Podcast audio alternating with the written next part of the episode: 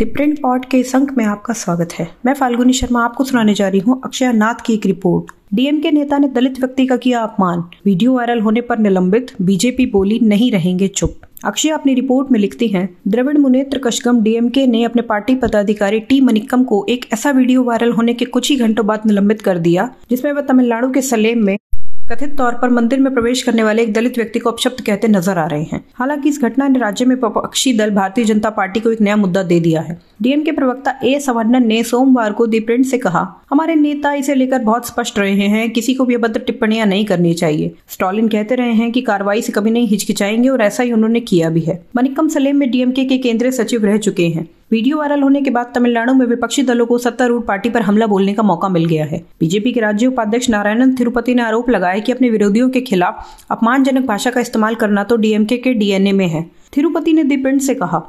हम पिछले डेढ़ साल से डीएमके का विरोध कर रहे हैं। बीजेपी राजनीतिक दलों या सरकार की ओर से किसी भी तरह की अनुशासनहीनता या अहंकार के खिलाफ है और डीएमके के लोकतंत्र को खतरे में डालने वाले कदमों पर चुप नहीं बैठेगी। भाजपा निश्चित तौर पर डीएमके का विरोध करेगी।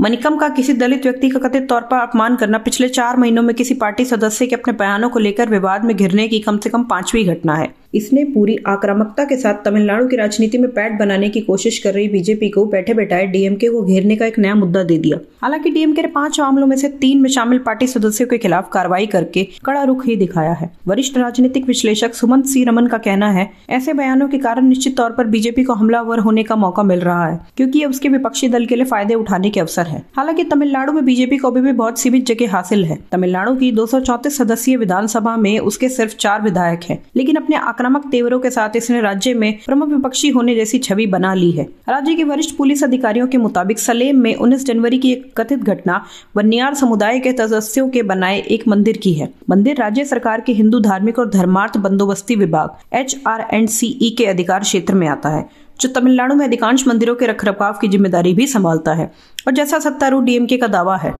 सभी पूजा स्थलों में सबकी पहुँच सुनिश्चित करने का प्रयास करता है।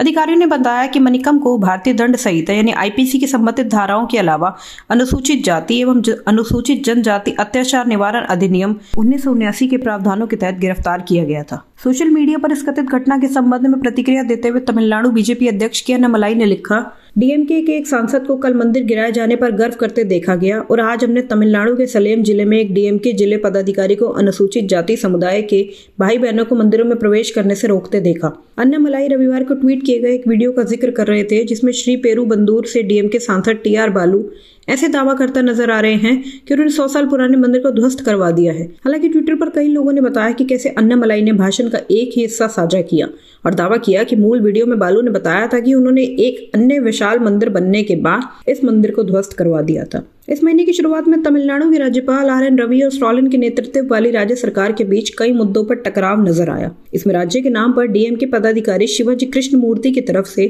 कथित तौर पर राज्यपाल के खिलाफ ऐसी अपमानजनक टिप्पणी करना भी शामिल है। हम आतंकवादियों को भेजेंगे ताकि वे आपको मार गिराएँ। इसके जवाब में डीएमके ने अपने पदाधिकारी को पार्टी के सभी पदों के साथ साथ प्राथमिक सदस्यता से भी निलंबित कर दिया था। इसी कार्यक्रम में डीएमके के संगठन सचिव आर एस भारती ने भी कथित तौर पर राज्यपाल पर कटाक्ष किया था।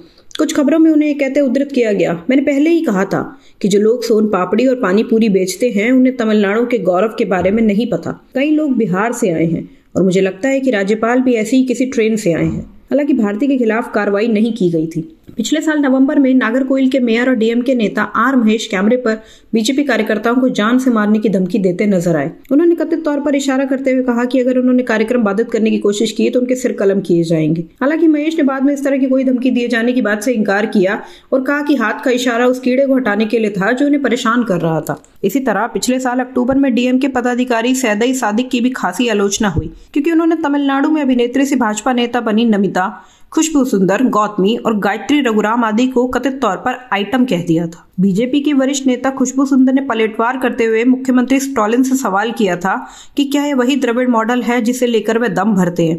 इस घटना की बहुत आलोचना हुई और मामला सुलझाने के लिए डीएमके को सादिक को निलंबित भी करना पड़ा।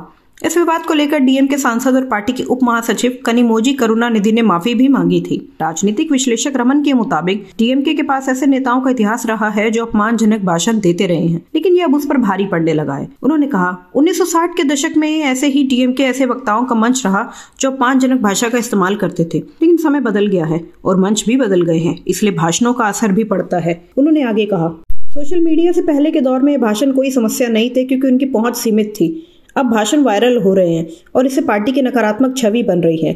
डीएमके के पूर्व सांसद टी के एस एलंगोवन ने दावा किया कि ऐसे भाषण आमतौर पर उकसावे का नतीजा होते हैं। एलंगोवन ने कहा, हम किसी को भड़काने वाले लोग नहीं हैं, लेकिन जब हमें उकसाया जाता है तो हमारे कार्यकर्ता नाराज़ हो जाते हैं और इस तरह की बातें करते हैं। ये प्रतिक्रिया दूसरों की बोली किसी बात का जवाब होती है। जब शांत मन से विरोध जताया जाता है तो उत्तर सामान्य ही होगा। किंतु जब वह क्रोधित होते हैं तो मुँह से ऐसी बातें निकलती हैं, ये हमला करने के इरादे से नहीं बोला, बल्कि सिर्फ़ शब्दों से ज़ाहिर किया गया आक्रोश होता है। इस बीच राजनीतिक विश्लेषकों का कहना है कि भाजपा इन विवादों को अपने फ़ायदे के लिए इस्तेमाल करने की कोशिश में जुटी है। वरिष्ठ राजनीतिक विश्लेषक आर मनी ने दिप्रिंट को बताया अन्ना मलाई अक्सर एडिटेड वीडियो जारी करते हैं। बीजेपी आला कमान की तरफ़ से अन्ना मलाई को यही काम दिया गया है और अन्ना मलाई का काम ही झूठ बोलना है। जुलाई 2022 में अन्ना मलाई ने डीएम के मंत्री के के एस एस आर रामचंद्रन पर आरोप लगाते हुए पाँच सेकंड का एक म्यूट वीडियो ट्वीट किया था। इसमें रामचंद्रन एक महिला के सिर पर कागज़ मारते हुए दिखाई दे रहे थे और इसे लेकर उनके इस्तीफे तक की मांग की गई थी। बाद में सोशल मीडिया पर जारी पूरे वीडियो में मंत्री उस महिला के साथ मित्रवत मज़ाक करते नज़र आए। दोनों ने मीडिया के सामने इसकी सच्चाई ज़ाहिर की और यह आरोप भी लगाया कि अन्नामलाई ने वीडियो के संदर्भ के अलग से ट्वीट किया था। द प्रिंट के इस अंक में इतना ही। नमस्कार।